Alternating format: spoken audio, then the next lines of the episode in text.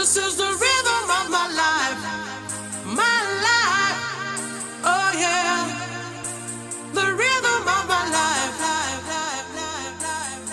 Recomeça em altíssima velocidade mais um fliperama do Boteco. Eu sou o Guilherme, vindo diretamente de Caxias, do seu Rio Grande do Sul. E junto comigo, vindo diretamente da Rádio Barriga Verde, da capital de Santa Catarina, ele, o monstro sagrado do podcast, Alexandre Vieira Machado. Sou eu, Guilherme. Sem grandes espalhafatos, sem entradas mirabolantes. Eu por mim mesmo somente. Acima de tudo, né? Acima de tudo, uma pessoa humana. A tráquea iconoclasta, né? E também vindo junto conosco o maior porteiro do Brasil, o cara que é conhecido como o porteiro do Brasil, o cara que representa o povo brasileiro, o trabalhador que viaja de cidade a cidade, de sol a sol, de pico a pico. Defende Tá entrada aí, né, o porteiro? E vindo diretamente do São Paulo Sumarés, Éder Aleite. Ah, agora eu entendi porque eu gosto tanto de Baldur's Gate, né? Que é um portão que eu tenho que defender. Ah, entendi, né? Gate, portão, porteiro, porteiragem, porteirismo, Port- né? Ele gosta do portal também. Boa, muito bom. Olha, o Marcos Mello hoje tá afiado, né, cara? Tá que é uma faca recém-feita, né?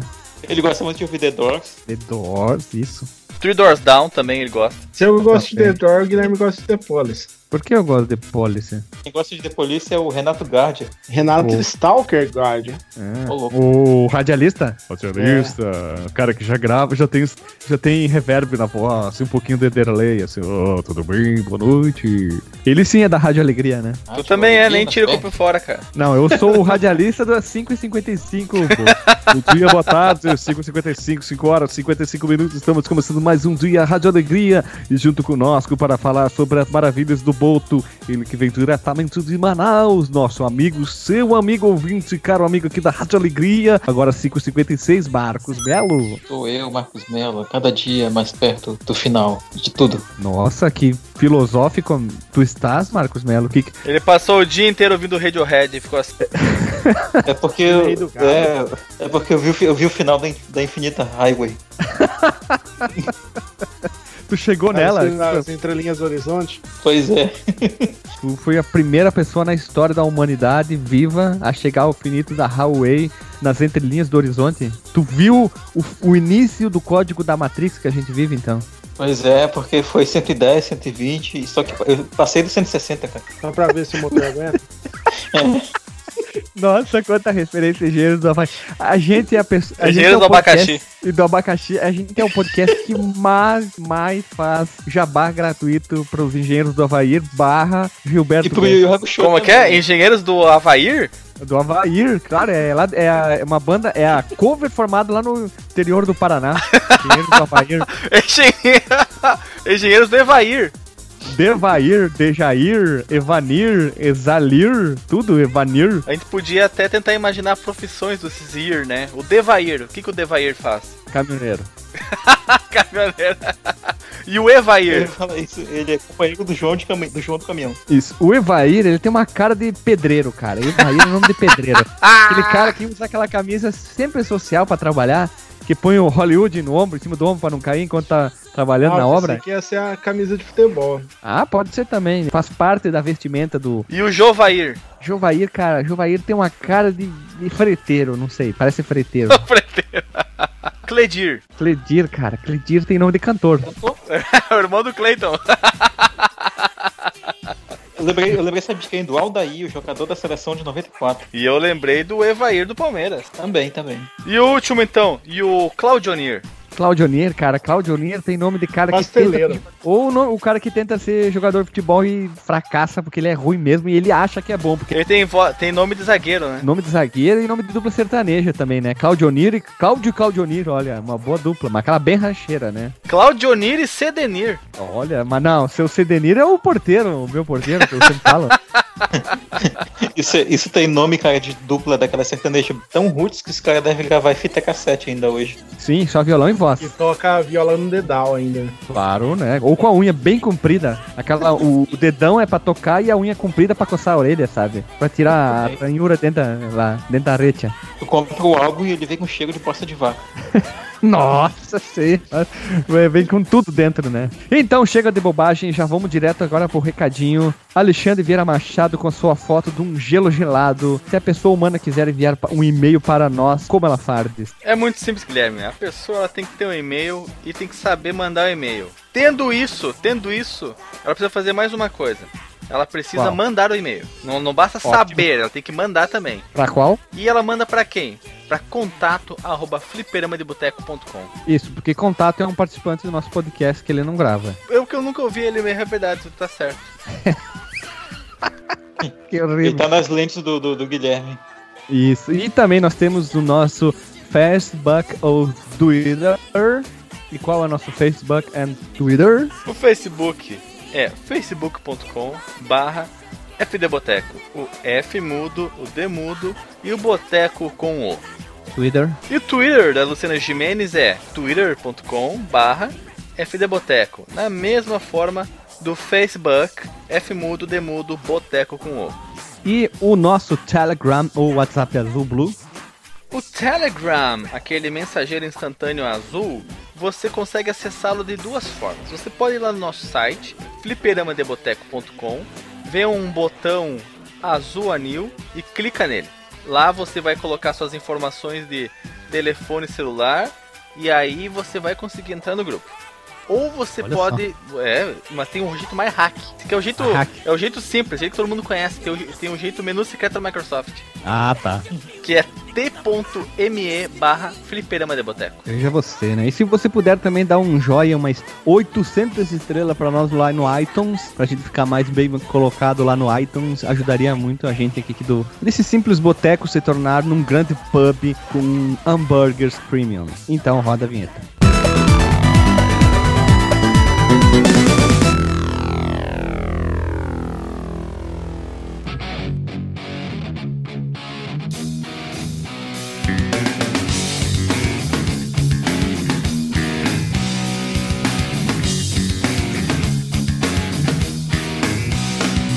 Voltamos após a vinheta, Pessoas Humanas, e hoje nós vamos falar sobre esse evento tão importante. Já passou, na verdade, a E3 2018. Nós vamos fazer uma retrospectiva da E3 2018, Guilherme? Nananina nunca. Nós vamos falar sobre o quê? Sobre a primeira E3. Nós vamos voltar no túnel do tempo. Nós vamos falar sobre a primeira E3. Claro que já passou essa E3, nós vamos pegar um pouco da vibe. Eu queria fazer um observamento aqui, ó. Pós, pós E3, o que só apareceu no YouTube é vídeo assim: entenda o que aconteceu. Veja o que apareceu em tal conferência da empresa, né? E podcast só tinha isso no feed, né? Então, pra gente quebrar esse paradigma, essa iconoclasia, como a gente gosta de falar, iconoclastia, nós vamos falar em vez da E3 2018, nós vamos falar sobre a primeira E3. E só fazer uma observação bem rapidinha, uma das piores E3 dos últimos 10 anos, essa de 2018, foi fraquíssima. Na minha opinião, claro, para mim foi fraca. Que é que importa, E né? o- Que é a opinião da pessoa, não é? humana, viva, bípede, andante, mijante, cagante, né? Pensante e podcastante.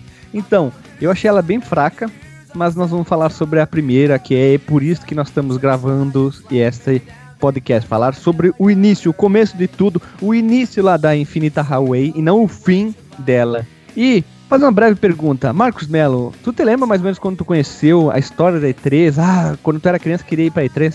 Eu lembro que eu li sobre ela, e não só sobre ela, mas sobre o evento é, anterior a ela, que a gente vai falar daqui a pouco. Ah, lendo revistas, cara, eu tinha algumas edições da Ação Games, da Gamers e da Super Game Power. E sempre quando era, era a época da, da E3, ou quando eles falavam algum jogo que tinha sido anunciado nela, tinha a menção ao evento, né? E às vezes tinha fotinhos dos stands e tal. Era, era legal, cara. Era muito é, despertava né, aquela curiosidade, nossa, cara, será que um dia a gente vai poder ir? Será que vai ser legal? Será que um dia a gente vai poder acompanhar em tempo real? E, e cara, estamos nós hoje, né? Tu, Éder, como é que tu conheceu a história da E3? Ou só agora em 2018 tu ficou sabendo? Não, eu conheci pela revista também, pela Nintendo World que eu comprava, todo, toda edição eu comprava, eles sempre eles falavam do tal de E3, eu ficava louco Tá querendo saber o que que é. Explicado. Tá explicado por que o Eder odeia tanta SEGA, cara. Ele, colecionava Não, não odeio a Sega, eu mano. odeio o Merda Drive só. E do Saturno, tu gosta? Saturno? não, não tem nada contra o planeta. É o planeta, né? Planeta Atlântica. Planeta Atlântica. E tu, Alexandre Vieira Machado, tu com certeza foi lá, sei lá, tu vai vir com uma história muito hipster, tipo, tava andando, assim, de repente uma luz bateu, aí veio uma garrafa escrita assim, Help, O rolhão, o folheto da E3 grudou na cara dele. né? Isso. Não, não teve nada de. Excursão pra I3, saindo do Passo Fundo. Não, não teve nada. Olha, eu conheci a E3 exatamente enquanto eu morava em Passo Fundo. E foi nas revistas de videogames lá na VG Videolocadora. Que era uma locadora que ficava perto do meu colégio onde eu cursava o segundo grau. E também era a locadora em que o meu professor de taekwondo não dirigia, quem dirigia era o irmão dele. O, ele só jogava, ele só jogava. E eu lembro de ver em algumas revistas na época, né? A gente comprava tanto eu como meu irmão. E depois, quando eu tive acesso à internet, alguns sites faziam algumas referências que que era E3, mas naquela época as revistas tinham muito mais informação que os web sítios. Hoje a coisa inverteu, né? E poder ver em tempo real, que naquela época, tipo, tu, bah, que imagina que legal ter aqui no Brasil, uma coisa assim, e fica só no sonho, né? E- tudo bem, isso nos anos 90, início dos anos 2000, hoje a coisa é totalmente diferente.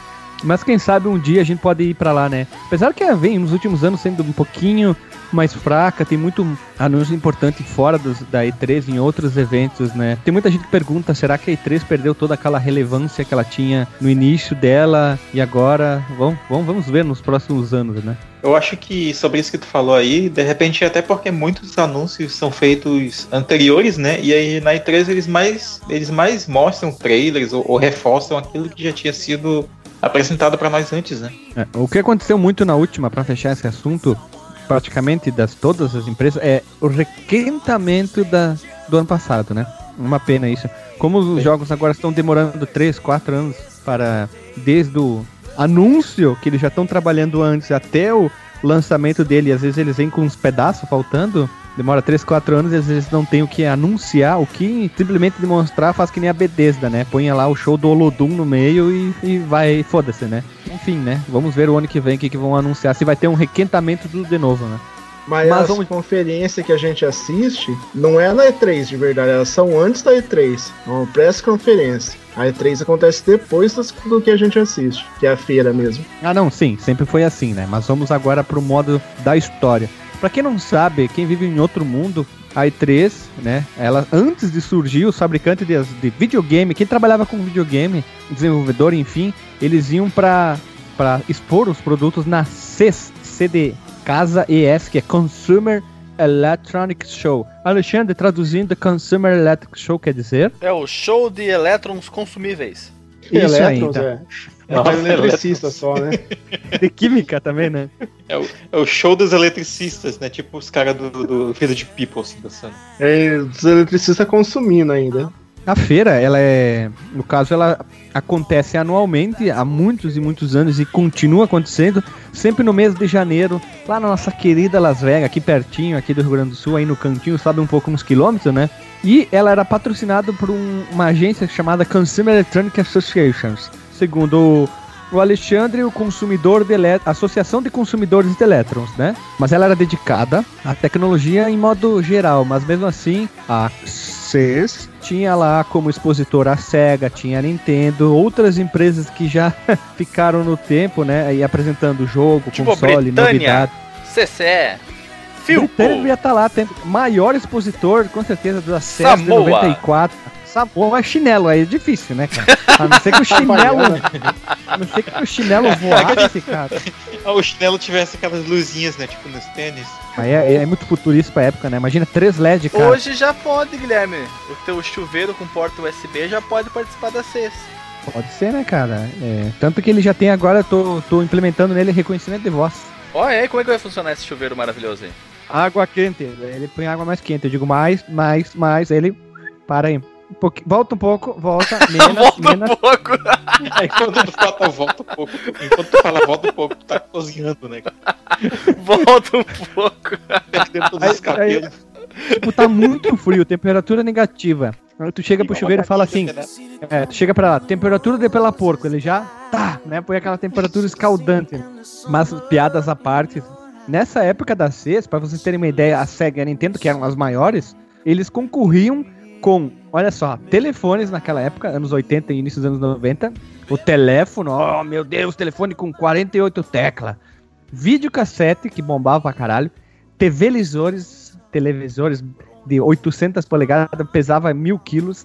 Máquinas de lavar, geladeira, tinha mais o que? Torradeira. O que, que podia ter mais aí de equipamento eletroeletrônico pra casa aí? O que, que vocês lembram mais ali? Microsystem, né? Torradeira. microsystem. Ah, já falou Torradeira. torradeiras. É, Walkman, fazedor Walkman. de suco elétrico. Pode ser qualquer coisa que fosse. Air fryer. Acho que é muito cedo pra usar uma air fryer naquela época, né? Um tanto cedo. Churrasqueira. Micro-ondas. Churrasqueira não, é Churrasqueira. grill do George Foreman. duas portas. É, é, o- Top Term. Tech Pix. Será que na SES eles anunciaram? Eu posso vir do outro lado da sala? que aumenta em 22,87% sua acuidade auditiva? Isso, a sua capacidade auditiva se tornando quase um radar humano, né? O cara é. Sonar no ouvido do cara. 22%. Mas não pode usar para ouvir conversas dos outros. Porque é feio. Mas então, olha só. Ao, ao longo das, das épocas, das eras das tecnologias, a, na CES foram apresentados alguns produtos envolvendo videogames ou algo parecido. Ó, para vocês terem ideia. O videocassete no ano de 1970 foi apresentado aí. O Laserdisc em 74. O Pong, console da Atari em 75. O Compact Disc Player em 81. O Commodore 64 no ano de 1982, o NES ou NES no ano de 85 e o Philips CDI no ano de Top 91. da balada, hein? E- e- esse aqui dizem que quando foi apresentado, olha, o chão tremeu lá no fundo porque foi, Abalou as estruturas do mundo, Guilherme. cara, tocou até Elton John lá assim, ah, tocou de tudo, cara. Tocou The Final Countdown.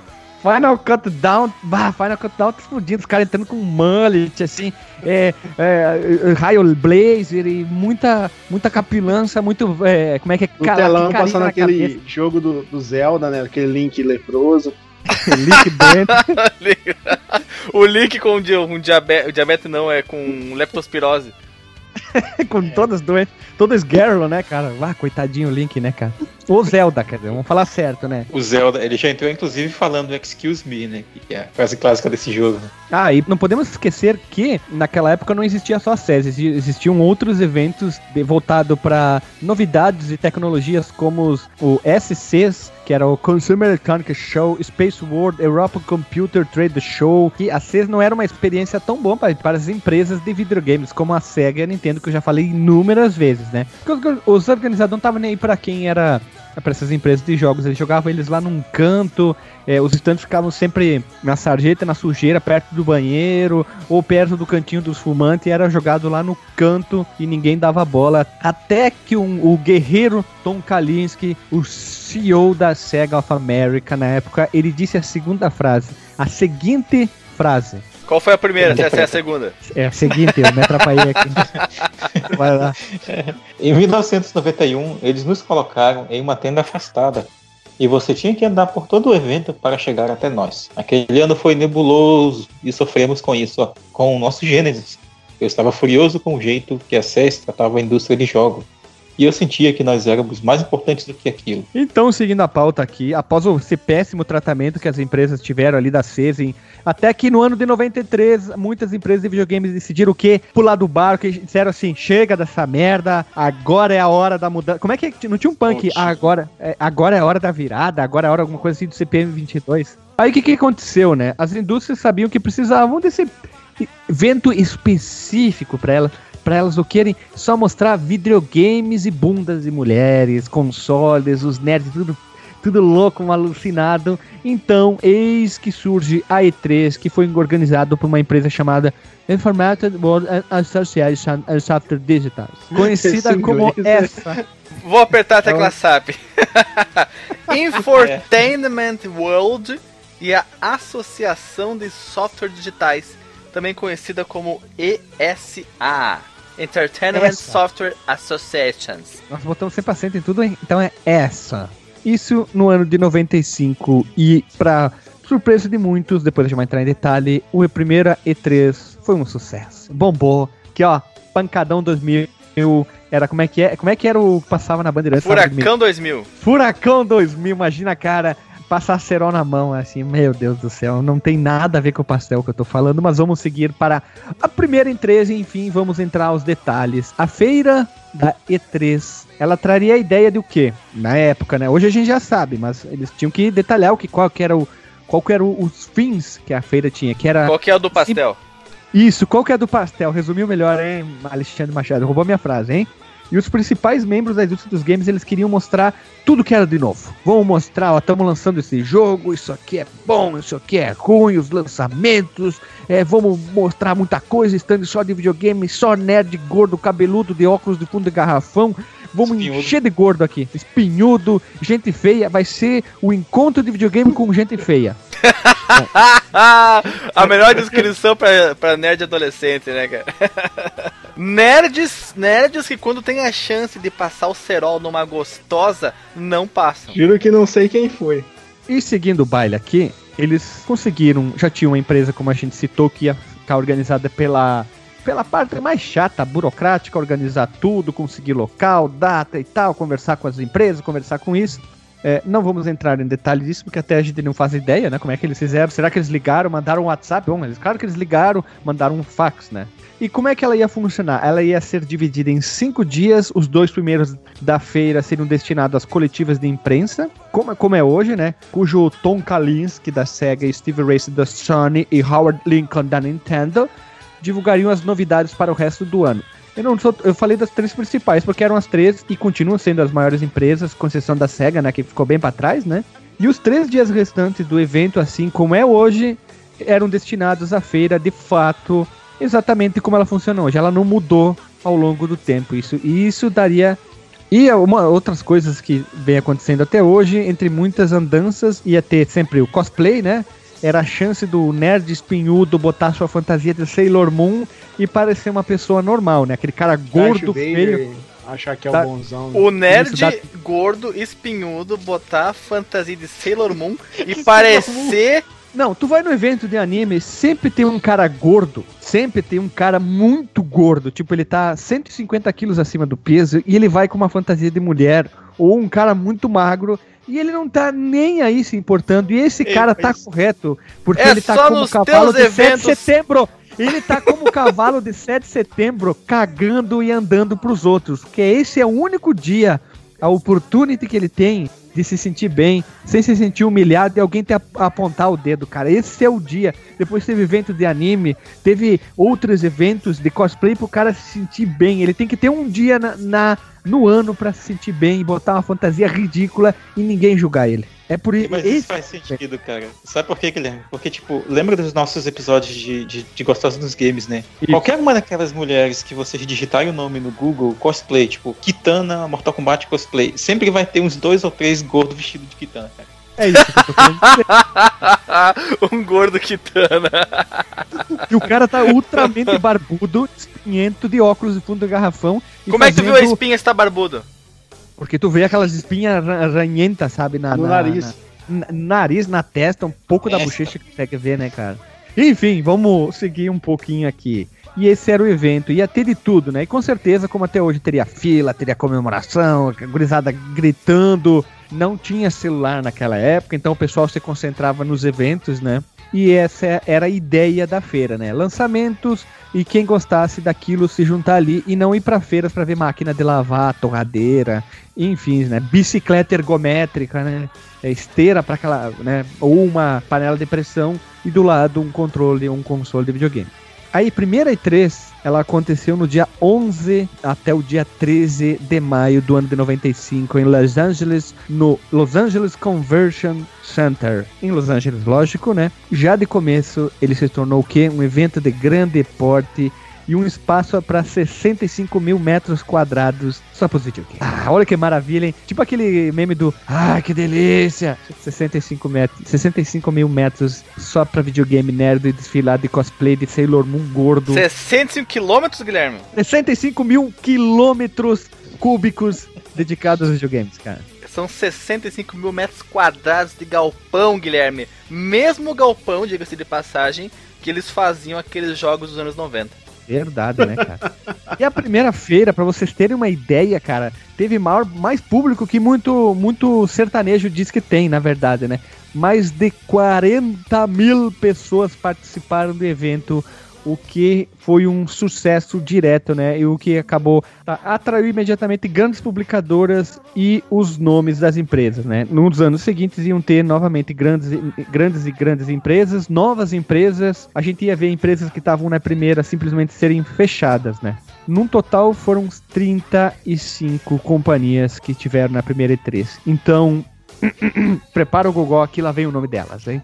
Vamos lá. 3DO Company, Acclaim, Accolade, Activision, Apple, Atari, Berkeley System, Bethesda, Software, BMG Interactive, Capcom, Crystal Dynamics, Data East, Disney Software, Electronic Arts, Game Tech, GT Interactive, GTE Interactive, Interplay, Koei, Konami, LucasArts, Microsoft, Mindscape, Namco, Nintendo, Philips Interactive Media, Sega, SNK, Home Entertainment, Sony PlayStation, Sony ImageSoft, Sunsoft, US Gold, Victokai, Virgin Interactive e a Williams Entertainment. Meu Deus, cara, Victokai que fez aquele porte aquele porte, olha só.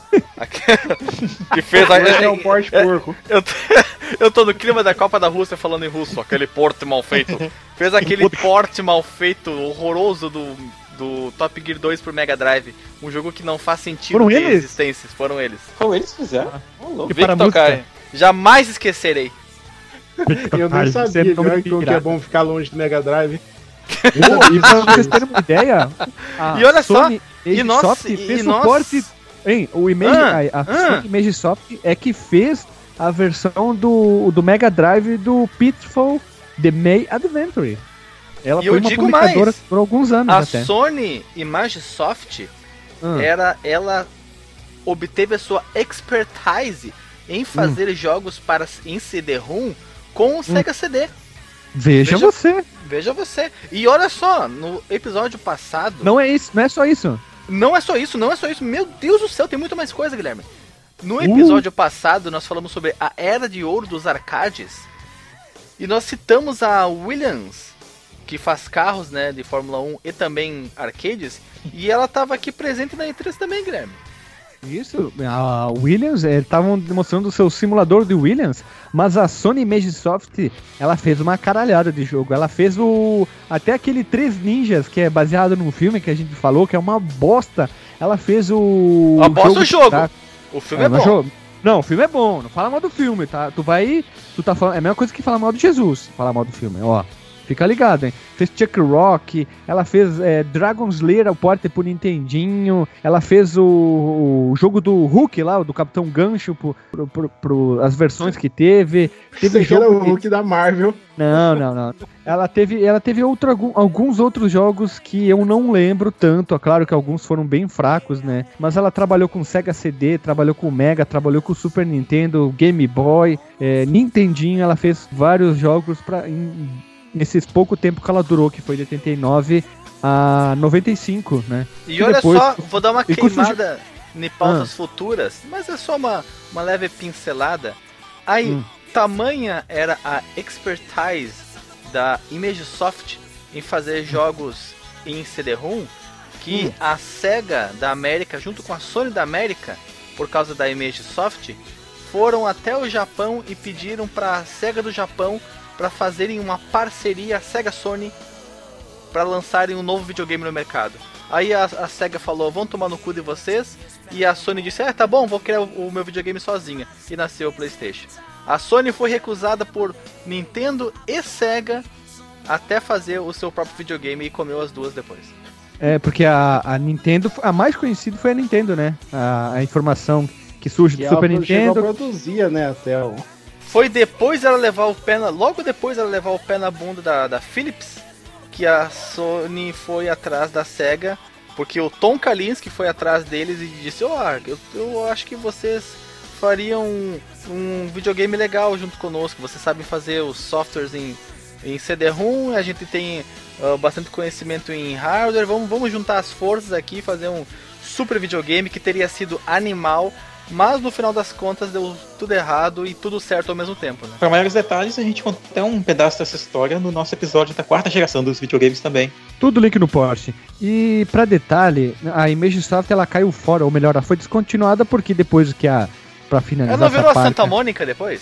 Não, ela não, ela foi juntado com a Sony PlayStation para fazer so- software para para próprio Play 1 e depois que foi surgindo os, foi, foram surgindo os outros estúdios da Sony com o passar do tempo, né? Mas depois a gente vai entrar um pouquinho em alguns detalhes do, do, do Play, que esse foi o, o grande, na minha opinião, e acho que a grande maioria foi o nome da E3 de 95, mas logo a gente vai chegar lá. A gente tem ainda alguns detalhezinhos rápidos da feira. O evento ele ficava lá em Hollywood, pertinho de Hollywood, ali perto do, do, do Will Smith, ali no Curtindo a Vida Doidado. E o espaço abrigaria, era um espaço que abrigava já um monte de outros eventos. Eu até dei uma procurada, eu, só que eu esqueci de botar na pauta, não lembro quais eventos que tinham. Então, os famosos estavam ali pertinho. E tem até uma foto do Michael Jackson jogando Virtua Fighter num dos dias da feira. Vai ficar o link no porte dele usando uma camisa vermelha de vocalista de banda de bailão e jogando um Virtua Fighter na E3 do ano de 1995. Quem Já diria? era a versão do Monstro Jackson, né? E é a versão de arcade, ah, não podemos esquecer, tá? Não é de videogame que depois teve um monte de porta e lixo. Essa é a versão de arcade. Tem certeza que isso é o Virtua Fighter? Pra mim parece o Tekken. Já tá parecendo um LAW ali. Ah, É, isso tá tu- escrito LAW Wins. É mesmo, é Tekken, cara. É o primeiro É Tekken. Tekken, é Tekken, cara. Eu achei que fosse Olha Virtua Fighter. Olha só, me, me atrapalhei. Deu um cãibra aqui, deu um cãibra. e vai ficar também o link no Porsche, o, o mapa dos stands da primeira feira, da primeira E3. É, ele tá em alta qualidade, tá? E o legal desse, stand é assim que tu consegue ver onde que ficava, ficavam todas as empresas. Tá escrito bem detalhado. E os maiores stands da época eram os três da SEGA, que eram gigantes, o da Sony PlayStation, que era Era imenso. pra quem tivesse cego, né? Isso. o da Sony Magisoft, que era do lado da Sony PlayStation. O da 3DO também era bem grande. A gente tinha o da Clan, da Electronic Arts, que também eram outros bem grandes. Da SNK também era relativamente grande. O da Virgin era legalzinho. Da Konami era Eu gostava legal. da. Quando eu ia jogar o Need 3 de computador, o Need for Hum. Speed 3, ou o Hotel de PlayStation. Não me lembro se do 2 e do 1 também tinha isso. Acho que o 1 não, do 2 que talvez tivesse. Que vinha um carinha e falava Electronic Art, Art, Art. Era essa, essa é a minha, minha contribuição. Meu Deus do céu. Electronic, é- Electronic Arts, eu só lembro do EA Sports Syndicate. Vai, pra finalizar essa parte aqui, vocês vão ver como é que ficava a distribuição. Elas ficavam tudo um do lado do outro. É bem legal de ver onde ficava cada uma e vocês vão poder ver como a SNK, a Sony, a Sega ficavam praticamente uma do lado da outra. A 3DO ficava um pouquinho mais lá pro lado, na direito afastado, mas eu tinha Atari ali do lado, tá? Tava do ladinho e eu não consegui ver onde que ficava o stand da Nintendo. Eu Não, não achei aqui, não consigo achar. É, eu olhei aqui, mas enfim, é só clicar o link no porte e vai ter o link dos stands. Vocês vão conseguir ver o desenho. Nossa, eu vi aqui o stand da Creative Labs. Deve ter vindo de lá o teu kit multimídia, Guilherme. É, ó que maravilha, hein? Ó, e tem Olha uns só que eu stands vi bem aqui. pequenininho, cara, que deve ser menor que banheiro ali, ó, mano. Tem um aqui que é do pessoal que vende coco, tá ali, ó. Coconuts Japan. Muito bom. do lado da Victokai, meu Deus do céu. Então, Ô, olha só, pessoal. Cliquem e deem uma olhada no mapa, vê o que vocês acham ali, ó. Achei a ó, Ubisoft agora bem pequenininha, hoje ela é uma empresa bem maior, né? Enfim, pra, pra não ficar se arrastando pra caralho, é, é legal achar esse mapa da prime do primeiro evento, da primeira E3, que foi o sucesso. E, e tem um outro, uma outra imagem que também dá pra ver melhor, só que ah, com alguns detalhes, só que tá com uma qualidade bem baixa, bem bosta, assim. Não dá pra ver bem, ma- mas o que dá pra entender é que seja o segundo andar, né? Que aquele primeiro ali seria o primeiro andar. E tem a lista das empresas, mas não dá pra ler de tão pequenininho que ficou. É, É, que a Nintendo ficou todo no segundo andar. Ah, sim, codio, hein? Tem que ser bem grande pra ter que ficar tudo no segundo andar, hein? Ô, louco. Guilherme, Guilherme, eu vou te perguntar uma coisa, eu vou te perguntar uma Ah. coisa.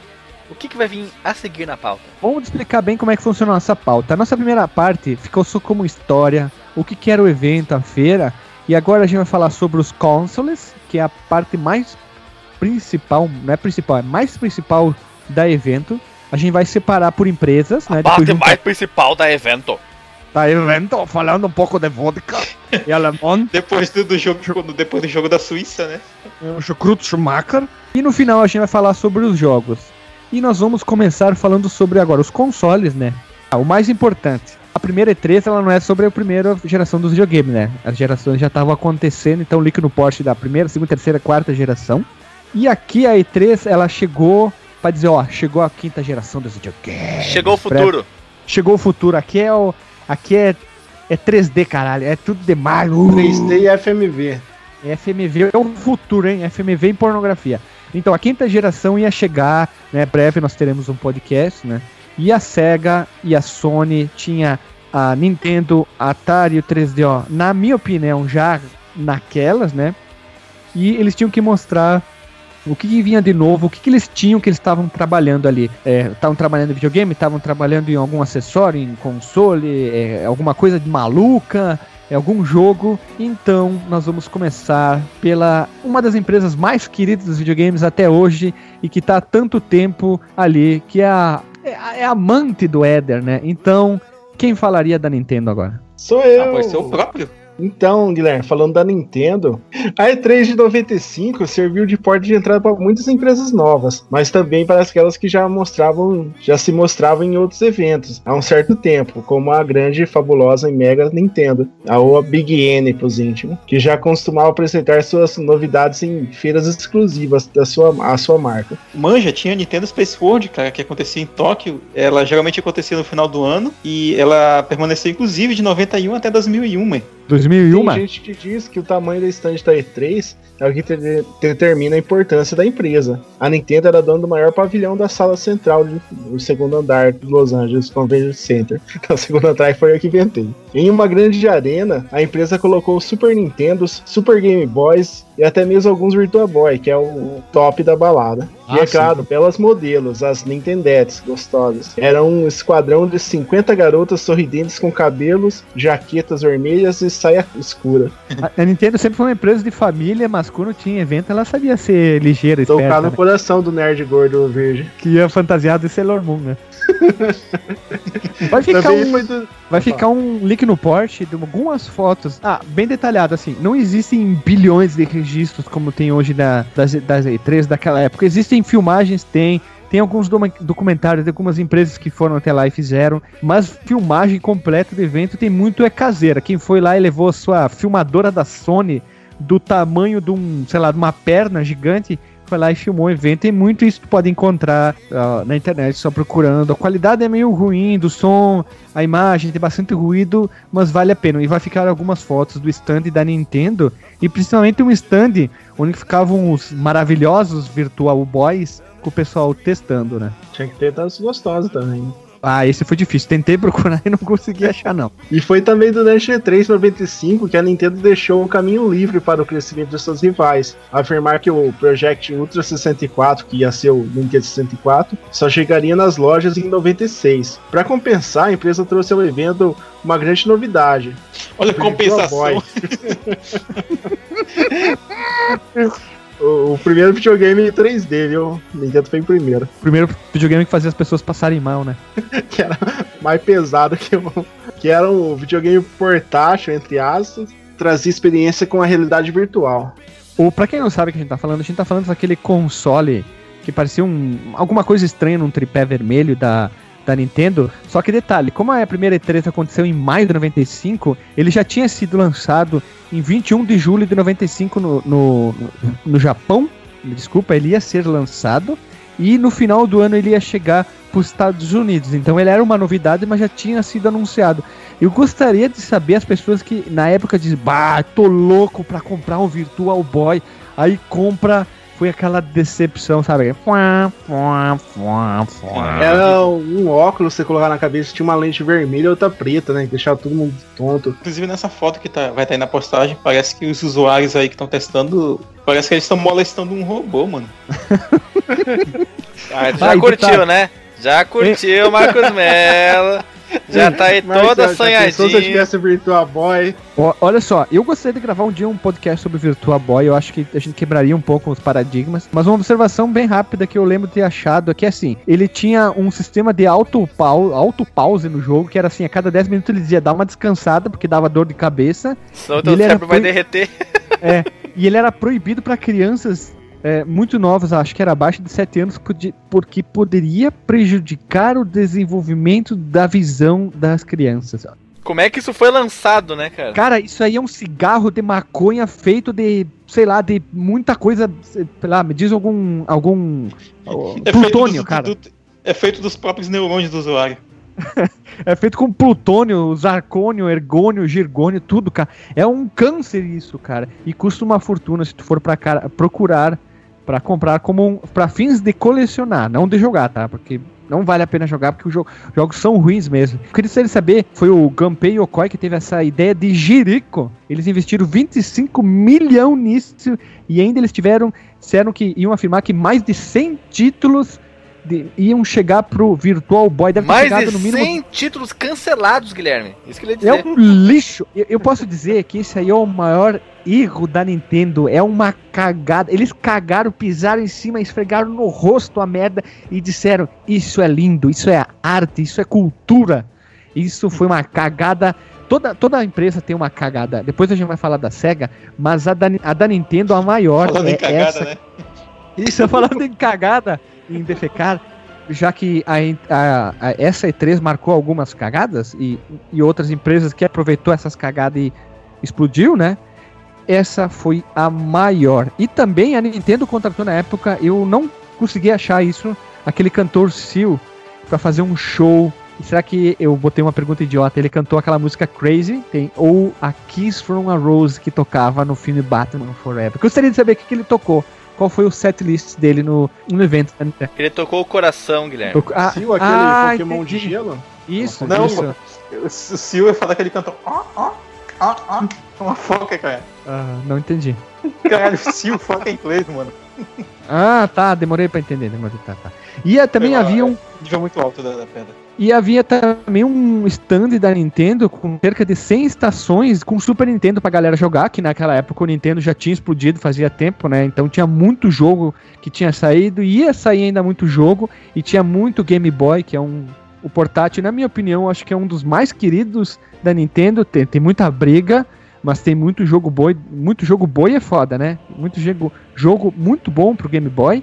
E aí a- ainda tinha essas malditas áreas reservadas com os Virtual Boy pra galera jogar e as Nintendettes que estavam dispostas a ajudar.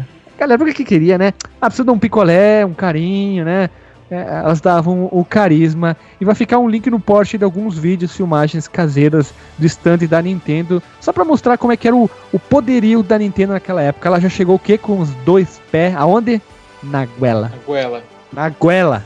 No Virtua Boy. Isso. Pegou o Virtua Boy e disse, ó, toma que isso aqui é o futuro. Isso aqui é o futuro, e, né? Tanto que alguns, no site da Nintendo, eles é, listam, assim, é, produtos da Nintendo Virtual Boy, lá não aparece, hein? Ó, não aparece, porque eles têm vergonha disso, né? Até eu teria.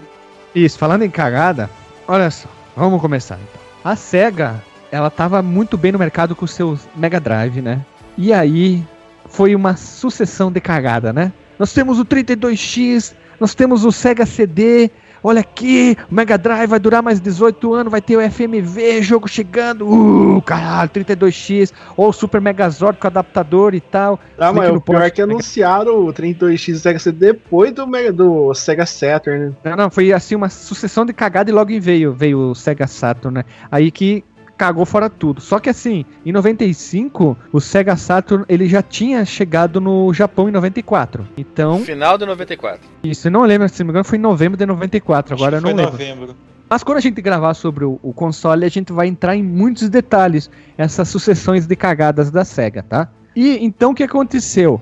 Todo mundo dizia que a briga seria entre a SEGA e a Nintendo e a novata Sony. Só que aí, o que mais se falava naquela época era quem venceria a guerra dos consoles daquela geração da quinta geração, que é a que tava chegando, né? O stand da SEGA, louco. ele, ele ficava bem no meio ali, como eu falei no mapa. Ele tinha um espaço bem, bem grande, era dividido, ficava perto da Sony, e lá eles mostravam muita coisa e tal. Ó, o Sega Saturn, o Sega Saturn é o futuro. Vai ficar o link no Porsche do vídeo que foi divulgado na época completamente sem pé nem cabeça, divulgando o que era o Sega Saturn, o futuro, o Sega Saturn. Tem umas pessoas meio doentes, sei lá o que que é. E aí, o Tom Kalinske, ele chega e fala assim, ó, ó, o Sega Saturn não será mais lançado aqui no ocidente dia 9 de setembro, como tinha sido anunciado, né? Quase um ano depois do lançamento no Japão. E ele simplesmente, quando ele subiu no palco, ele fala, é, o nosso novo console já está disponível hoje no varejo am- norte-americano por 399 dólares. E a SEGA fez uma cagada. Nunca mais se recuperou. Nunca mais. É. O Dreamcast Dreamcast. foi um bom console. Até hoje tem milhões de fãs, mais que o Sega Saturn 32X e o Sega CD.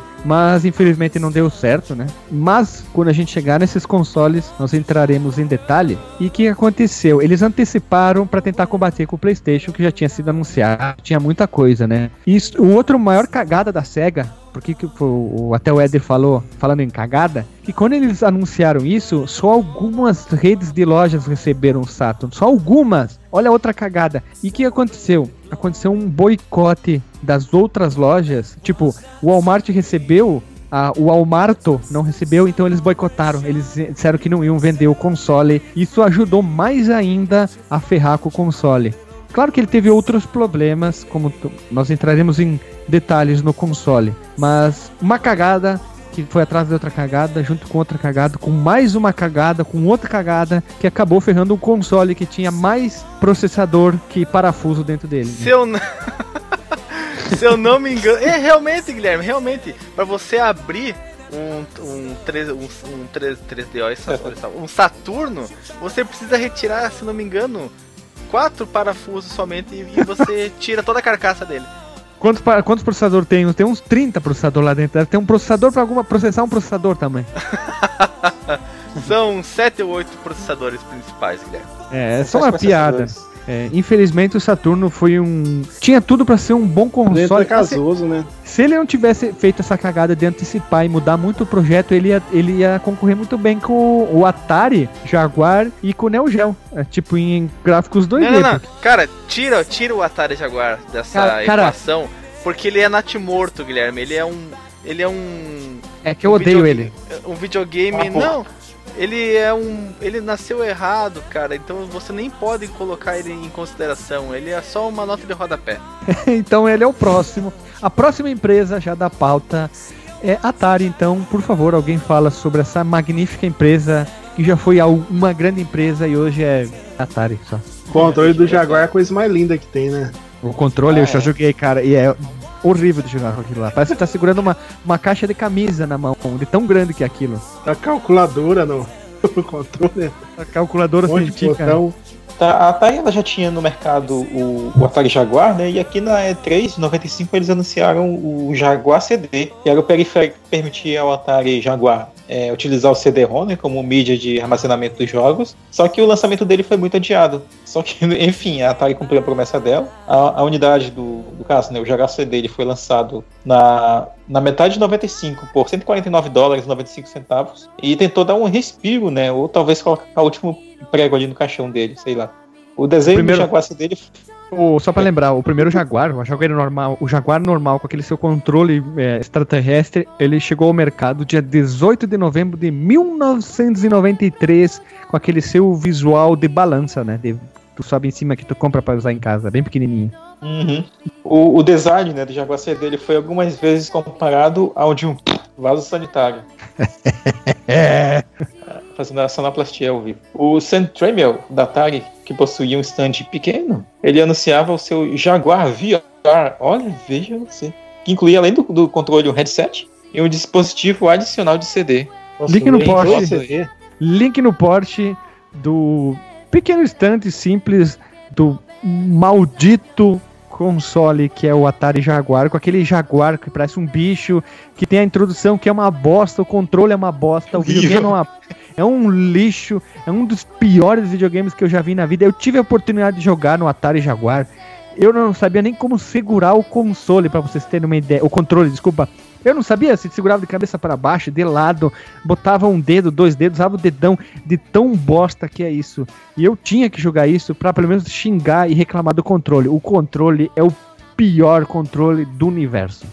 Mas falar pra você que nas propagandas da revista é muito top. amor. Eu tinha Ah. vontade de comprar por causa da propaganda.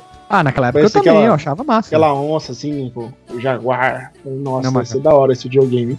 nunca vi, nunca joguei. É, A lá. SNK mostrou o Neo Geo AES, ou Neo Geo CD, que tinha sido lançado no Japão em 9 de setembro de 94, na Europa em dezembro de 94 e nos Estados Unidos seria lançado em outubro de 95, com valor de 399 dólares também. O Neo Geo CD Neo- é top, hein? O Neo Geo CD é top. Eu tava vendo assim, o Neo Geo era outro que, como o Éder falou, que tinha muita gente que queria por causa das propagandas das revistas. Vocês podem dizer, o console é bonitão, grandão, o controle é bonito visualmente e Ah, é sempre esse tinha tem o lodinho do macaquinho, né?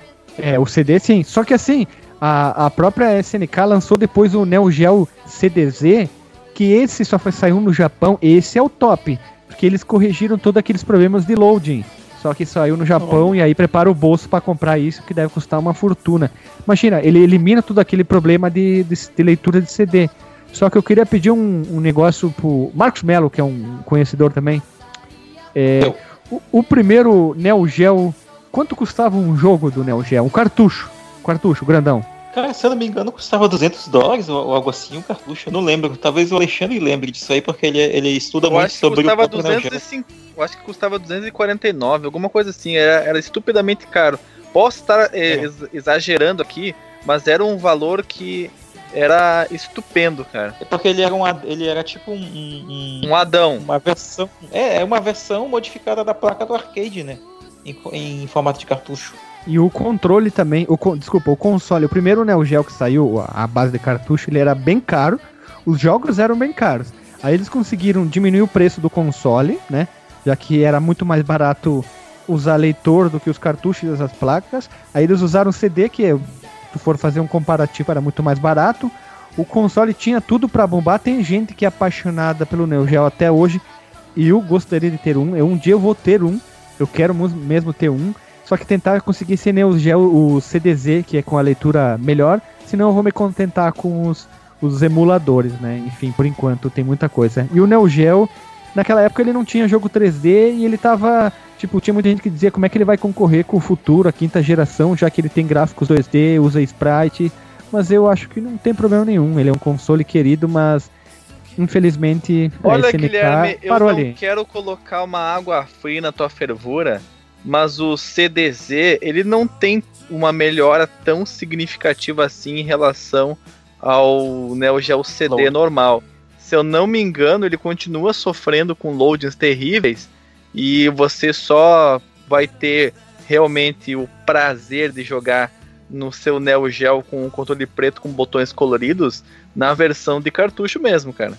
Então, sabe como é que a gente pode saber melhor dessa essa opção? Como? Como? Quando a gente lançar o do Neo Geo. Ah, esse vai ser bonito. Tem que chamar convidados. Esse sim, esse é um tem no coração, que eu já pude, jogar os dois e olha que controle bom, hein? Posso dizer, o controle é muito gostoso de jogar e eu vou querer um dia ter. E com certeza nós vamos gravar, lógico, acho que sai, sei lá, daqui um ano e meio, dois, não sei, mas vamos sair, vamos, vai ter. E todas essas dúvidas que foram geradas agora serão respondidas lá. E tu vai falar, Alexandre, sobre o 3DO, o 3DO e coisas assim. Por que não, né?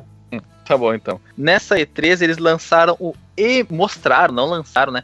O M2, que é o seu sucessor do 3DO. O que, que o M2 ia fazer? Ele ia revolucionar a experiência dos videogames com a renderização 3D tunada, Guilherme. Muito superior a PlayStation. Rebaixado porque ele é bem, bem baixinho, né? Só falta o neon. Opa, não, não, opa, o Neon ia ficar from hell, né, cara? Tá me deu uma ideia, velho. Imagina pegar o, o primeiro 3DO, que é aquele que parece o videocassete, né? O FZ1, é, tirar ele lá de dentro, né? Tem aqueles caras que fazem os cases e modificam, rebaixar ele, botar num bem mais baixinho e botar embaixo, na parte de baixo, escondido, cheio de neon, cara. Bah, hein? Ia ficar top, hein? Sabe o que ele parece? Aquela sanduicheira, né? Você abrir ele e colocar um, um pão de forma ali dentro e fechar pra, pra Parece, forma. Parece uma impressora diferente. Porém, o PlayStation, o pessoal já tinha visto os ele funcionando lá no Japão, já tinha visto do que ainda no início da vida dele, bem assim, incipiente, início mesmo, do que ele era capaz de fazer e a revolucionar o mercado doméstico de jogos 3D. E vendo isso e provavelmente sabendo aonde eles estavam se enfiando, a Matsushita, que estava em parceria com a a companhia Panasonic, pulou fora do desenvolvimento do M2 e deixou a Panasonic sozinha no projeto. Ele foi descontinuado em 97, ele nunca chegou a ser lançado, não houve um videogame 3DO M2, houve somente protótipos, você encontra até para vender. Uh, há anos atrás você encontrava para vender, não sei se o, o pessoal ainda está colocando à venda os protótipos. Eu vi no eBay, o cara vendendo um protótipo. Ah, é? Você encontra também uh, o pessoal vendendo kit de desenvolvimento para ele, uh, uh, vários vídeos mostrando como é programar para ele, alguns jogos que foram lançados, lançados não, né, que estavam sendo desenvolvidos e vai ficar aqui no pós, no, no post, vídeos de alguns jogos que foram lançados comercialmente no mato arcade, máquina mesmo, de você botar dentro de um fliperama, baseado na tecnologia do M2. E eu vou dizer para você, não consigo diferenciar de um PlayStation. Então a Matsushita, eles não são tão superiores assim.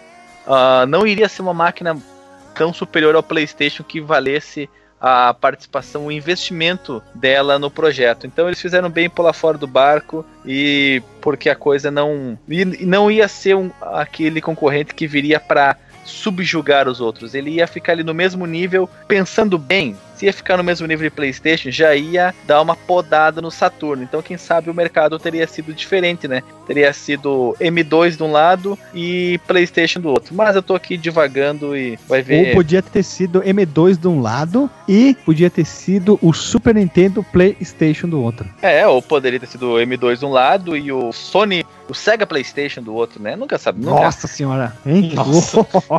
Philip Nintendo, Philips Super Nintendo, hã? Philips Virtua Boy. Nossa Nintendo CDI.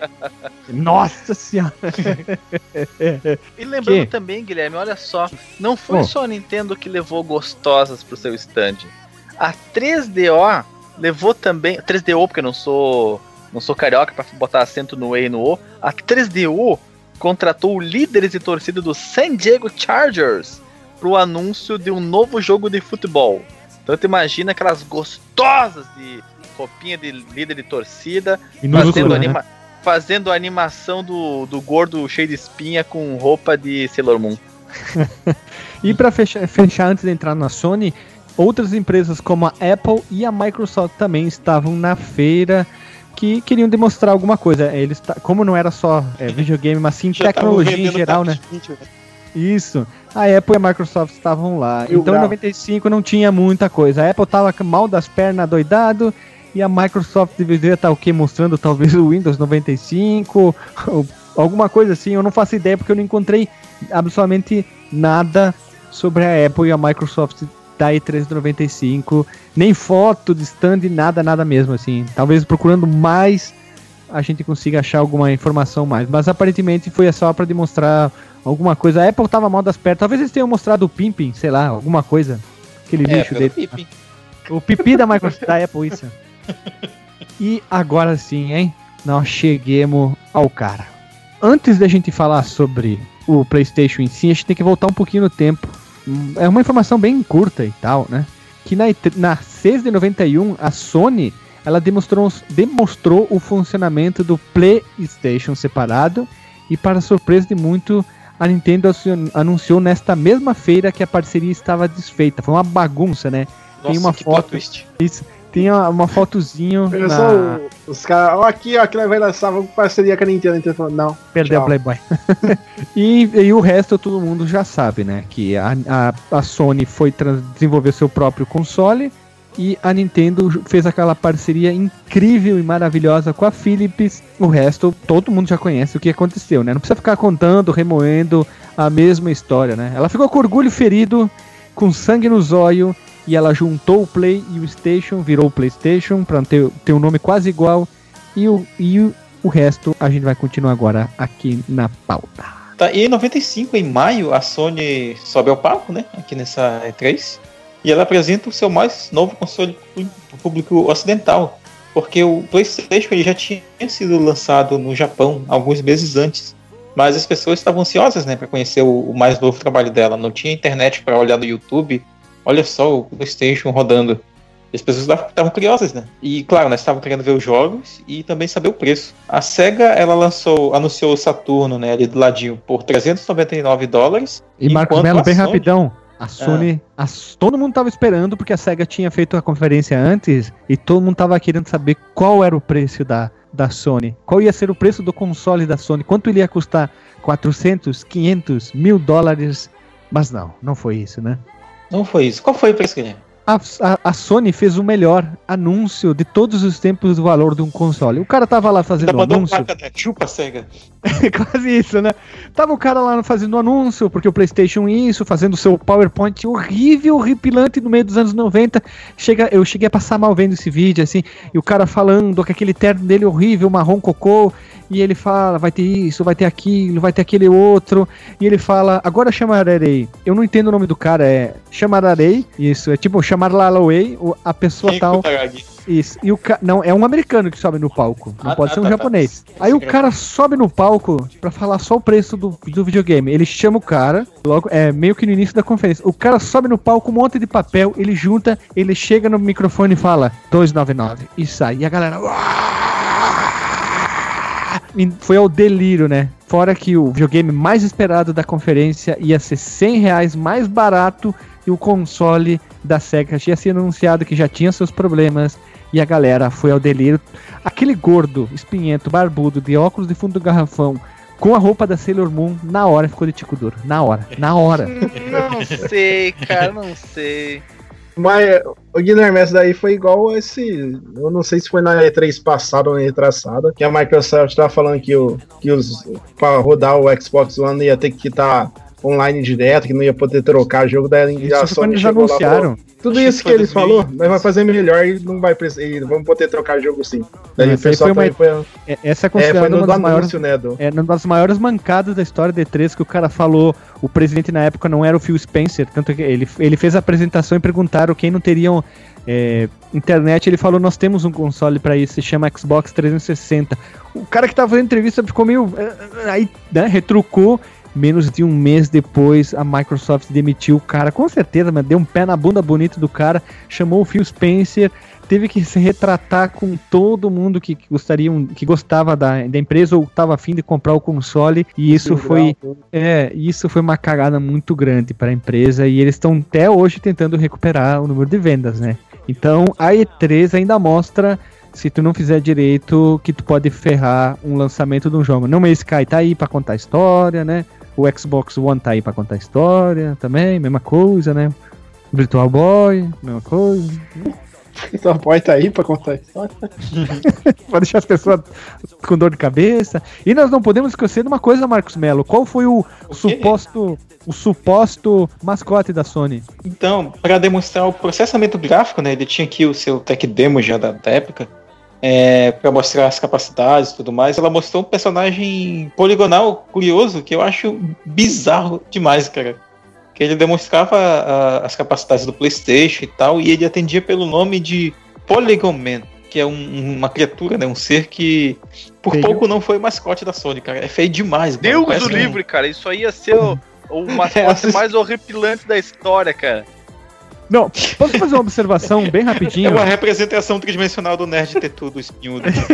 olha, pensem só, a SEGA tinha o Sony, o Sony, olha as minhas ideias, burro.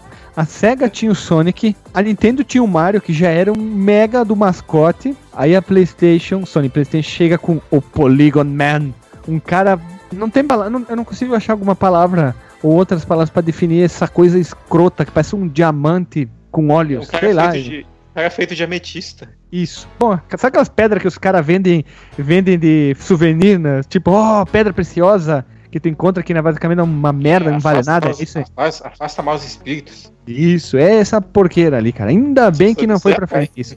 Mas então, e após a, a, a SEGA. Ah, tá claro, né? Vai estar link na postagem aí sobre essa, essa criatura que a gente tá falando. Acho Só, só interrompendo mais uma vez. Guilherme, Oi. esse ser poligonal, o feio pra danar, ele não te lembra ao. Eu não sei, me veio na cabeça, posso ser que eu esteja enganado, tu pode me clarear as ideias, me desanuviar as ideias, mas ele não tem uma, um quezinho daquele personagem cibernético do filme do. do cara que corta a grama do futuro? Ah, The Law, Law War Man. No, no, man. Isso, eu lembro sim, aquele jogo que é o Ripilante. Eu tentei jogar ele no Raspberry Pi, mas eu deletei ele com um gosto, mas com um gosto de tão ruim que era o jogo. E é ruim, cara. Eu assim. eu, eu ouvi falar Pierce Pierce Brosnan. Brosnan. Deu, deu Pierce Brosnan no filme? Tem a protagonista, ele é o programador, o cara que cria a realidade virtual e que põe o, o cortador de grama dele, que é retardado mental, pra dentro da inteligência artificial e o cara fica mega inteligência, mega inteligente e depois ele vira inteligência e depois ele, ele perde o corpo físico dele pra virar uma inteligência artificial. É horrível, filho. O jogo é pior ainda, é uma bosta. Ah, e, o- e a capa, a capa é mais lixo ainda. Já foi descrita, já foi descrita nas piores capas do NES. Não no Porsche. líquido forte. Qual que é o nome do, do cortador de grama? É o. O Máximos, né? Máximo poder? Não, não sei, cara. Não, sei. o, o ator, o ator que faz ele, não é o Máximos, o. Não Gladiador? sei, não, não. O ator que É. faz o, o cortador de grama é um outro lá, cara genérico. Ah, eu tô não confundindo com outro filme de ciberneticismos.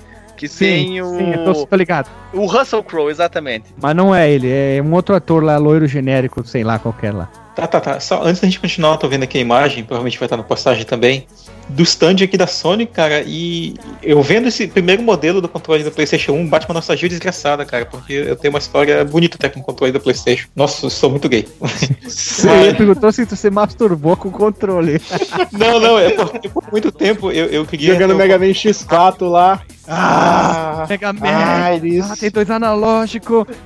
Não, é que eu queria por muito tempo ter o controle original do PlayStation, né? E eu só tinha os controles piratas, cara. E eu, eu acabei montando o meu próprio controle original do PlayStation com umas peças que eu comprei. Meu Deus, hein? Era de madeira, de plástico, de aço. Ah, É não, tipo assim, né, eu- pois é, né? Eu comprei tipo a carcaça de um cara e eu comprei a placa de outro, o fio do outro, e soldei e fechei ele e ficou, ficou legal. Mas Eu- tinha, tinha fio no controle? que horrível essa piada. Que que horrível demais. Ainda falando da Sony, né, eles pediram apoio e, claro, né, eles tiveram apoio. Mais de 400 desenvolvedores estavam apoiando o PlayStation, né, e entre elas estava a Namco. Inclusive, a gente acabou de falar aí do Tekken, né, que o Michael Jackson estava jogando lá no arcade. Nós, teve- nós tivemos também a EA, a Crystal Dynamics e muitas outras empresas, né, Square é, e tudo mais, a Capcom, como a gente já falou dela também aqui. E elas teriam à disposição a tecnologia do CD, né, processamento gráfico 3D em tempo real, alcançando até, olha, magníficos 30 frames por segundo, cara. E o PlayStation tava, tava, então ele tava bem servido até de conteúdo para os próximos anos, então ele teve muito suporte aí das, das third parties. Cara, para um console iniciante, no primeiro ano de uma feira, ele chegou com os dois, dois pés na goela. Ele pegou a Sega, jogou no buraco, a Nintendo no buraco, a Atari no buraco, a SNK. SNK não, porque eles não estavam competindo nem a 3DO, como o Alexandre falou, falou, mas pegou as principais e ó, tchau pra vocês. E foi demais, e matou tudo, e a galera, todo mundo tinha Sony Playstation, uh, vou jogar de cabeça pra Marcos, baixo. o Marcos que recentemente reassistiu o Dog Funny poderia ter enfiado aqui uma, uma frase do, do Roger que fala Sayonara, babacas! Ah, é, né? Inclusive tem um episódio do Dog Funny que é, é muito engraçado, cara, que o, o, o Dog aluga o, o- Ele compra ou aluga, não lembro agora. O videogame que é o, é o Super Pretendo. Que é uma sátira da- É, eu já, já tinha falado do Tonari, né? E assim vai, né? Sim. Tonari 2500. Isso. E pra fechar bem rapidinho aqui, o stand da Sony vai ficar o link no Porsche. Ele é super bonito, moderno, uma cara dos anos 90, sem vergonha total. Tinha o símbolozinho da Sony lá em cima, como era o símbolo do PlayStation, aquele P com S dando a cambota. E também eles tinham stands na, na época já, demonstrando o Twisted Metal link no Porsche e o escroto demais Battle Arena Toshinden. Ah, é bom, vai. Eu, eu particularmente não gosto, né? E também o Ridge Race, não, o jogo do Alexandre, pra, pra galera Ridge já. Race, jogaço. Nunca joguei Isso, no Ridge arcade. Racer tá bom. Nunca joguei no arcade, mas eu lembro de ter jogado Ridge Racer quando chegou o PlayStation lá na Power Game em Frederick Westphalen em 1995, cara. Então, esses, esses eram os jogos que já estavam disponíveis pra galera no console que matou a quinta geração e disse: só eu vou mandar aqui nessa merda. E a Sony destruiu a E3 de 95. As pessoas gostam de dizer quem ganhou a E3 do ano, né, tal. E em 95 eu acho que não preciso nem pedir a opinião de vocês, mas quem ganhou foi a Sony com o PlayStation. É ou não é? A Mailor é um filé. Mas não há Sem dúvida. qualquer sombra de dúvida sobre isso, Guilherme. Foi, a, foi E- o Atari. Eu, eu falei que nós íamos colocar o link, o link no port com os jogos da versão arcade do que seria o Panasonic 3DO M2. Como eu falei, era para ser um adeão de 64 bits do, do 3DO. E a Panasonic comprou os direitos do 3DO, do, do M2, e transformou ele no arcade. Ele se chama Panasonic M2. E a única desenvolvedora que construiu os joguinhos eletrônicos para ele foi a Konami. São cinco joguinhos, seis joguinhos, desculpa. E vão ficar aí à medida do possível, caso hajam vídeos de todos eles. Todos eles aí no post para vocês verem como eles eram. E eu falei que eles eram do mesmo nível do PlayStation, mas eu estava enganado. O jogo do, de futebol mostrava que ele era superior ao PlayStation no quesito gráfico 3D. Então ele, quem sabe, se tivesse surgido no mercado, ele poderia ter sido um videogame para bater de frente com o PlayStation e jogar o Saturno, deixar relegado somente pro Japão, como aconteceu com o TurboGrafx. Então, pessoal, esse aqui foi o resumo dos consoles. Agora a gente vai entrar no que muita gente espera, que são os jogos. Para vocês terem uma ideia, teve muito jogo que foi lançado, tá? Nós vamos falar primeiramente alguns do exclusivos da Nintendo, tá? Não os que foram lançados pro Super Nintendo. Donkey Kong 2 tinha Donkey Kong Land pro Game Boy, tinha o Earthbound pro Super Nintendo, que é um RPG que eu já falei, que tinha uma caixa imensa. Tinha jogos de third party que foi anunciado, no caso, o Chrono Trigger, que ia ser lançado ali daqui a pouquinho. Olha só, em, na E3 de 95 ele já tinha demonstração pra galera ver. Tinha Castlevania Drácula X, tinha Street Fighter 2 do World Warrior pro Game Boy, paródios e também vai ficar o link no Porsche da galera divulgando o Killer Instinct pro Super Nintendo. Mas também tinha, olha só, é, cliquem no link da Wikipedia que tem a lista dos jogos ali. Olha alguns outros jogos que tinha su- pro Super Nintendo. Tinha o Batman Forever pro Super Nintendo pela Klein. Tinha um outro jogo que era o For Me and For Real. Foreman for Real, perdão. Tinha o Frank Thomas Big Hurt Baseball. Ou seja, o que tem de jogo de beisebol pro Super Nintendo. Tinha uma versão pro Mega também. Tinha o, o Jojo Dread pro Super Nintendo. Tinha Justice League Task Force, que é um jogo de luta que é uma merda. Tinha um jogo de NFL que é muito ruim, eu não gosto. O Revolution X, que era o jogo do Aerosmith, que a gente já citou isso. Tinha o jogo do Stargate, baseado no filme também. É, é, o que tinha de jogo, já tinha o Play 1 ali, já tinha sido lançado, mas tinha muito jogo pro Super Nintendo e pro Mega. Tinha True Lies, tinha jogo do Homem-Aranha pro Super Nintendo, tinha o jogo do Warlock, que eu não curto muito, tá? Tinha outros jogos da Activision, exemplo, Mecha Warrior 30, 30, 3050, que eu acho uma porcaria. Breath of Fire 2 da Capcom, olha ali, já tinha saído um, eles lançaram o Breath of Fire 2. Tinha Mega Man X3, tô jogando ele no Raspberry Pi. Dos três, esse é o que mais tem firula do- dos jogos. E a Square fech- fechando, temos a Square com Chrono Trigger, Secret Evermore e a Williams com o porte de Doom e anunciando o novíssimo Mortal Kombat Man, que já tinha saído 1 e o 2, né? E isso são as- os anúncios. pro- a gente vai pegar os principais consoles aqui, né? E a SEGA, ela veio, veio, veio chegando, chegou chegando, né? A SEGA tinha a pra anunciar The Adventure Batman Robin pro Mega e pro Sega CD, que é um jogo bem legal. É um é o contra do Batman Robin, difícil e muito bonito. Tinha o Comic Zone, que a gente já falou que o Alexandre gosta desse podcast, né, Alexandre? Gosto muito, gosto muito. Tinha um jogo horrível que eu já joguei, que é o Echo Júnior do Golfinho. Tinha o jogo do Garfield, que é muito ruim. Tem o Nightmare Circus, que eu nunca entendi muito bem, esse jogo não gostava. O Vector Man, que é um jogo que tu controla um cara de bolinha de gude, que é muito legal o jogo mesmo, ele é bem bonito mesmo. A grande maioria dos jogos que tinha para Super Nintendo da Klein tinha a seu porte pro Super NES e pro Mega, né? A Crystal Dynamics também não lançou nada.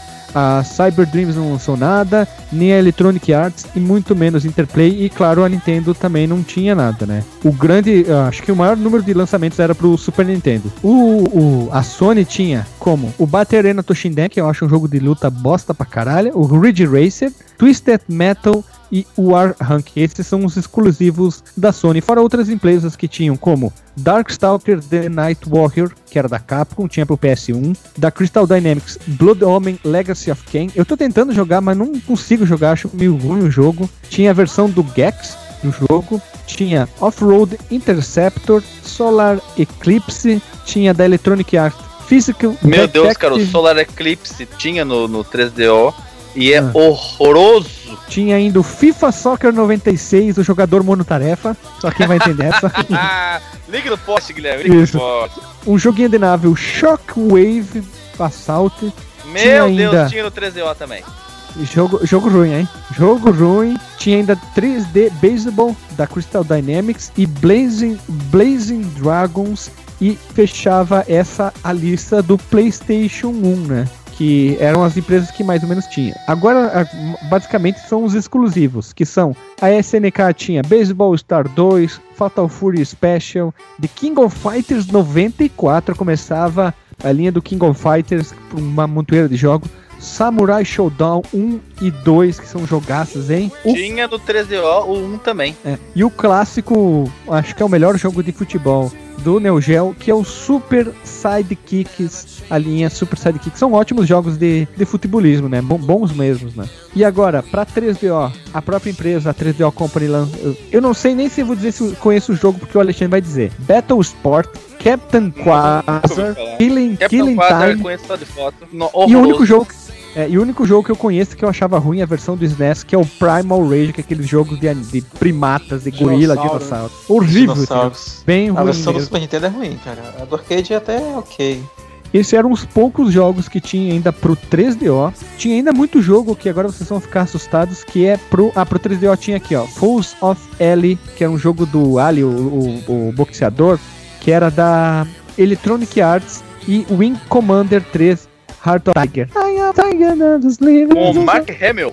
Isso, ele fez muito FMV nessa na franquia, desculpa, Wing Commander. E agora Atari Corporation lançou muito jogo aqui. Lixo, né? Battle Morph pro Jaguar CD, Battle Sphere pro Jaguar normal, versão cartucho, Blue Light pro Jaguar CD, Brett Who NHL Hockey pro Jaguar Jaguar CD, Creature Shock, Death Watch, Defender 2000, Fight for Life, Flip Out, Highlander, The Last of the MacLeod, deve ser um jogaço pra caralho, né?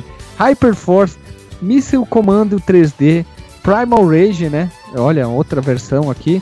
Power Drive Rally, Rain Man estava sendo anunciado aqui pro PS1, pro Saturno e pro Jaguar. Digamos, o primeiro lançamento grande da Ubisoft Mega. Run Pinball, Soul Star, Super Burnout, The Realm Fighter, que é um, é um jogo que usa tipo pessoas de, reais, né? Que é uma merda. Ultra Vortec, Vidgrid, eu não sei nem como é que, que é esse jogo aqui.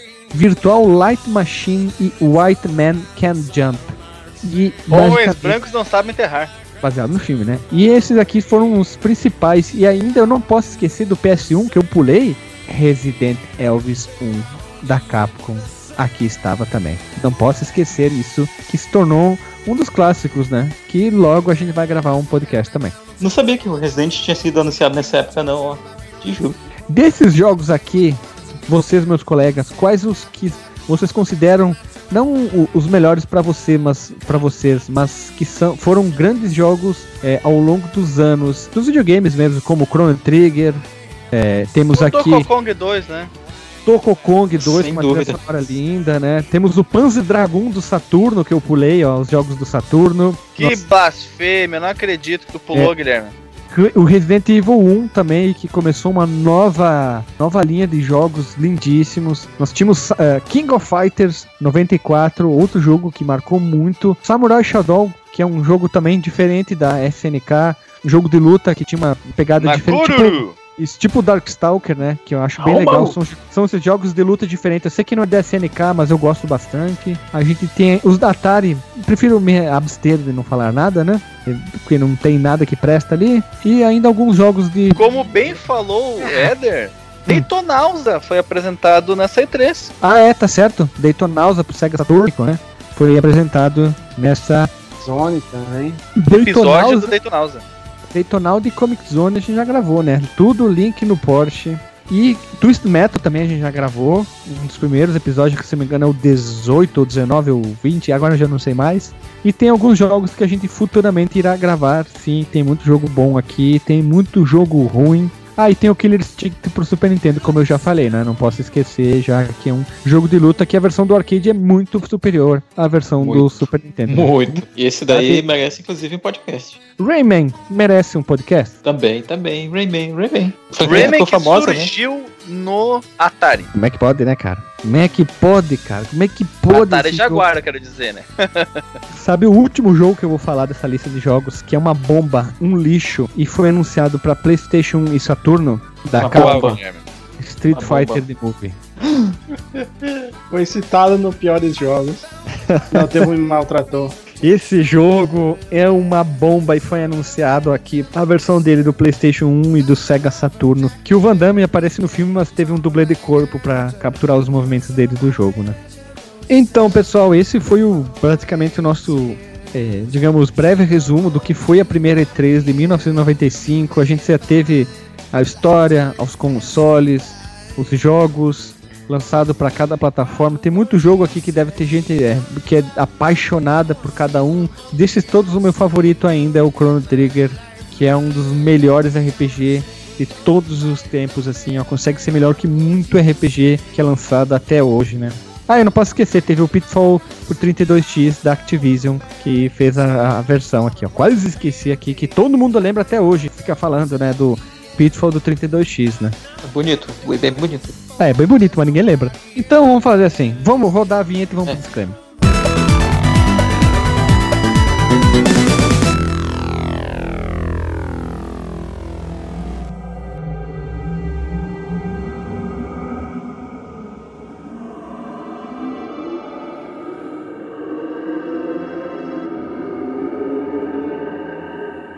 Voltamos após a vinheta, pessoal, e vamos fazer assim: disclaimer de cada um. Cada um diz qual foi o ponto forte da, da, da feira, ponto fraco ou a cagada da feira, que é melhor, e um recomenda um jogo. E começo por ti, Marcos Melo. Cara, eu, eu- primeiro porque a gente já falou bastante coisa, né? Então vou ser bem breve. Acho que o- sem dúvida alguma, o ponto mais alto da, da, da feira dessa primeira E3 foi o, o anúncio do PlayStation, né? E, e de longe mais baixo pra mim foi o Virtual Boy para compensar o atraso do Nintendo 64.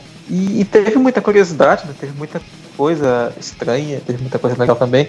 Mas uma, falando ainda em curiosidades, eu acho muito. Então o PlayStation não tinha muita coisa assim pra. pra... Não tinha grandes nomes, né? Desde aquela época que se mantiveram até hoje. Tinha ali o Batorina Toshida, que se perdeu, tinha o, o Caramba, o Twisted Metal, que nós já gravamos podcast também e meio que foi minguando ao longo do tempo. É, e não tinha, por exemplo, um, sei lá, um Mario 64 sem querer parecer nintendista, né? Tanto que eu tava é, vendo a lista, né? E não tem, tipo, um jogo de plataforma, que era o, o gênero mais forte naquela época, né? E aí, depois disso, que a, que a, que a, que a Sony foi conquistando mais espaço, né? Com as third parties, pelo menos.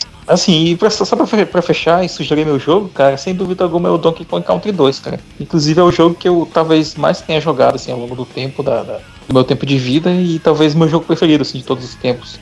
Lado a lado ali com... com... O Chrono Trigger, ele, ele é um forte concorrente, só não é mais porque eu, eu joguei ele muito, muito menos do que o Donkey Kong. O 2, né, Ah. no caso. Boa, boa, boa indicação.